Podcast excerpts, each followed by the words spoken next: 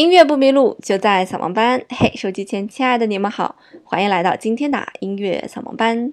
今天跟大家介绍的这首作品，其实在之前也跟大家介绍过。那期节目叫做《用杜蕾斯的时候你需要听的音乐》，其实是一个非常标题党的一个题目吧。那包括之前在其他平台上传的一些视频，有什么这个生活很冷淡，作品也很冷淡的作曲家，然后跟大家去聊了写宗教音乐的巴赫，然后也有人在底下评论回复我说，说我猥亵作曲家，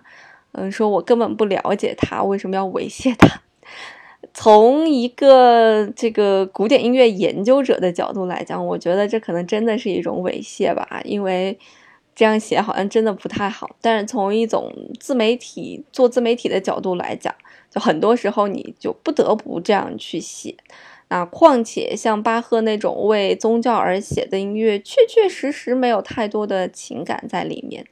而像我们今天介绍的这首波莱罗，也确确实实是一直的在做一个重复的动作，它就是一个重复的两个主题，然后不断的进行着，然后直到结尾一个非常大的高潮，然后就就结束了。所以，那与其这么好的作品被埋没掉，不如起一个更具有吸引眼球的名字，让大家看到说啊，原来还有这样好玩的东西在。其实，在古典音乐整个宝库里面，那些耳熟能详的古典音乐，很多人都不知道嘛。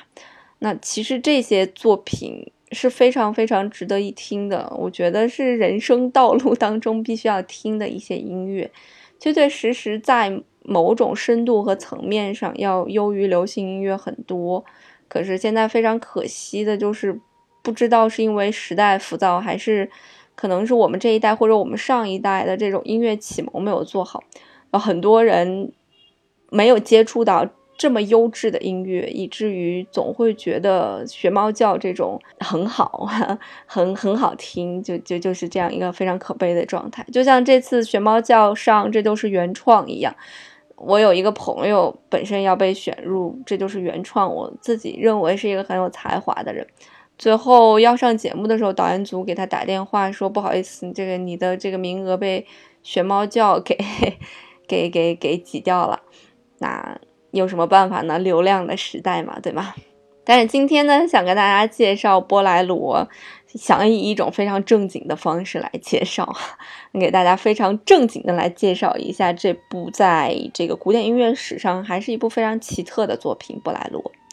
啊，波莱罗是法国的作曲家拉威尔在一九二八年的时候创作的。我们之前也跟大家介绍过拉威尔的其他作品，什么《鹅妈妈组曲》这些，《美女与野兽》。那这部作品的创作其实是由一个舞蹈家的一个邀约而创作的。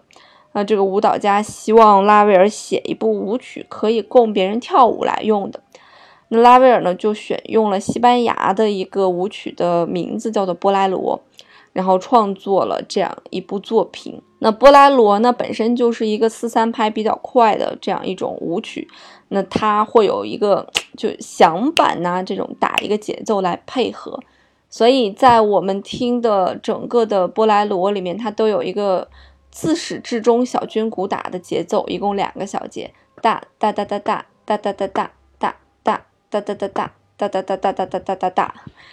就是有这样两个小节的节奏，大概一首作品重复了一百七十多次吧，重复了十七分钟左右。那除了这个节奏非常固定之外呢，里面还有两段旋律啊，一段叫做主题，一段叫做它的答句。那这一问一答呢，也是全曲当中重复了九次。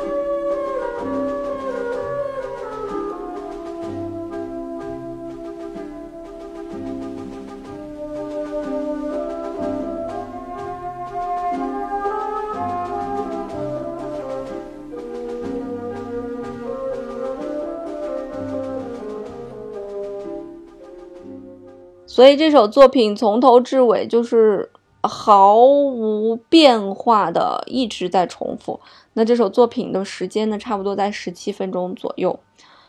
它唯一的一个变化呢，就是作者不断的在给这个作品添加乐器啊。那在这个作品刚开始的时候，是用非常简单的乐器，只有四样乐器啊，一个中提琴，一个大提琴去拨弦去演奏那个伴奏，那小军鼓打节奏，一把长笛吹主旋律，在前面一部分就是只有这四个乐器在在演奏主旋律。那么后面在很长的一段时间内，差不多在乐曲的整个三分之一多的这样一个部分，都是由木管组的乐器，长笛、双簧、单簧啊，甚至还有像萨克斯这种我们在其他的交响乐队里面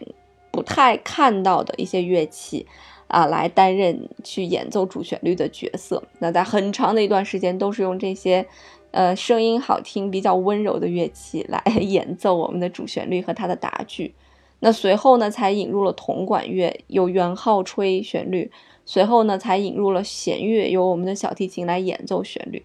那么乐器越来越多，越来越多，越来越多，越来越多，直到了最后，所有乐器都上，然后到达一个高潮。那在到达高潮之前呢，拉威尔还给这个作品转了个调，然后让你感觉有非常强的一个听觉刺激后，然后整个作品就戛然而止了。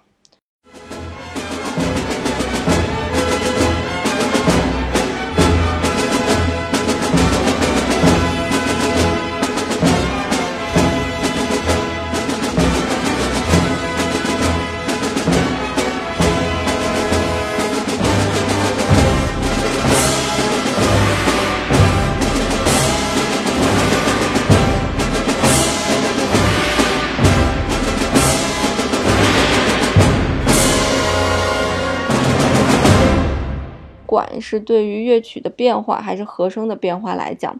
它都是非常非常之丰富的。那比方说乐曲的结构上面变化会有，我先给你一段旋律，然后我要把这个旋律发展一下啊，转调也好，不转调也好，反正呼里八哨的发展一下。那随后我还要回到这个旋律上来吧。那回来的时候，我也可能进行一些变化。那么这是器乐作品的，就比方说一个器乐作品的，比方奏鸣曲式，他会这样去写。那对于交响乐，那它的这种结构就更加丰富了，包括它的和声也不会说只是沿用这样几个和声亘古不变。所以这也就是为什么拉威尔的这首波莱罗那么的具有实验性。所以就有人讲说，哎，拉威尔这首作品写的很具有实验性，很具有先锋性。但也有人质疑拉威尔说：“你这写的啥？这种重复谁不会写？是不是？就是拿个键盘，Ctrl C 加 Ctrl V，然后整个作品就写完了。”所以也是因为这种争议，让五十三岁的拉威尔当时就处在了这种别人对他的质疑与怀疑当中。可是从我个人的角度来讲，尽管我看了那个总谱之后，我会觉得，呃，是挺单调的啊，就没什么东西。就是你听到哪儿也丢不了，反正这个一会儿你就能找着了，因为都是一样的，无非不一样就是多了一行谱子。但对于在创作这个作品之前没有人这样玩过，这种试验性，我觉得还是挺好玩的。那拉威尔自己也说，我只是想做一个试验，并没有，并没有什么其他的想法。其实这样一个不断重复性的这样一个试验，它的一个好处是什么呢？它可以让你非常明确的感知到乐器当中的音色以及互相搭配的那种音色给你的感觉是一种什么样的效果，两个管儿叠加是什么样的一个效果，那再加上铜管，像圆号这种叠加或者多个乐器叠加是一个什么样的效果？也许对于学配器的人来讲，这是一个非常基本的，但是其实对于大众的乐迷来讲，很少有机会说能够捕捉到乐器与乐器之间碰撞出来火花、音色的火花的那种那种刺激感，所以也有人讲说波莱罗是一个非常好的学配器法的这样一部作品，那就是因为因为旋律固定、和声固定，它没有任何变量，就控制变量了，它唯一的一个变量就是乐器数量的一个变化和乐器声音的一个变化，所以就会让你。很明确的感知到有些乐器和有些乐器搭配出来会是一种什么样的效果。嗯，所以这是我从这首作品当中听到的最多的一个东西，就是我能够学习到的一个东西。所以我觉得就是因为这样子，才这个让拉威尔陷入到了这样一种争议当中啊。所以这首作品在演奏的过程当中，就有很多的乐器组合。比方说有长笛、单簧、大管这种单乐器的演奏，当然也有两个乐器一起演奏，多个乐器一起演奏，甚至到了后面什么长笛、短笛、双簧、单簧，这个中音萨克斯，然后还有长笛二、长笛一，就很多乐器一起去来演奏这个主题。那整个的乐器编制呢，它给的乐器也非常多，除了我们常见的乐器，它可能会有长笛一、长笛二，有英国管一、英国管二。呃，云云的，然后还会有，甚至有什么中音萨克斯、高音萨克斯这种萨克斯类的乐器，就是我们之前在其他的交响乐很少看见的，就包括像钢片琴这种非常提升你的听觉效果的这种乐器哈。像像钢片琴这种乐器，其实非常像我们吃东西的时候吃的那个鱼籽儿，就是它是没有味儿的，但是你咬下去它是有那个口感在的，就有没有都无所谓。所以他还运用了一些这样子的调味、调情的音乐，运用到了整首作品当中。我记得很早以前我在国家大剧院的时候听过波莱罗，他当时是选取了波莱罗的一些部分吧，我记不太清楚了。但是他编的那个舞还蛮有趣的，他就是在讲说人生就是这样一种不断的循环，就是让你在迷惘、开心、迷惘、开心中。有一个不断的循环，那到了最后，其实他并没有为你呈现拉威尔式的这种我们刚才听到的高潮部分，他是把整个音乐渐渐拉弱了，就是还是以当哒哒哒哒哒哒当哒哒当，拉弱了以后，让你感受到人生当中的循环与固定与一种无常吧。我觉得还蛮有趣的。那据说这首作品首演的时候，他的编舞是一个编舞的奇才，叫做尼金斯基，也是为《春之祭》所编舞的那个非常神奇的一个人。呃，有一本书叫做《尼金斯基手记》啊，大家可以去看一看，就是包括肖斯塔科维奇描写他的一个，嗯，这个纪录片式的一本书，叫做《见证》，大家都可以去看一看。当你看到。那些这个作曲家也好，一些伟大的艺术家也好，这种编舞的疯子也好，就这些艺术家们，他们所描述的自己的生活以及对情感控制时候的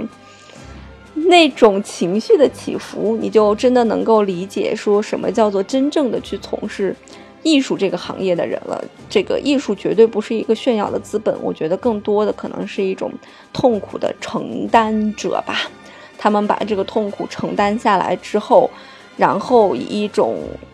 老百姓能够接受的喜闻乐见的方式给它呈现了出来。呃，中间的他们所能承受的心理上的那种痛苦，是普通人没有办法去理解的。好了，那这就是今天给大家介绍的非常正经版的波莱罗。也是我，因为我个人很喜欢这个作品，所以我买了它的总谱，然后我会对着听那个音乐，然后去翻看总谱，然后去找里面一些好玩的东西，把我的感受分享给了大家。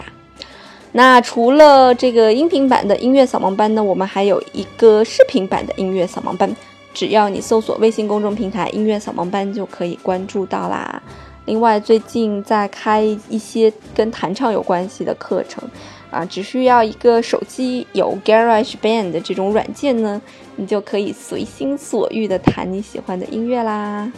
那这期节目就这样啦，音乐不迷路就在扫盲班，我们下期再见喽，拜拜。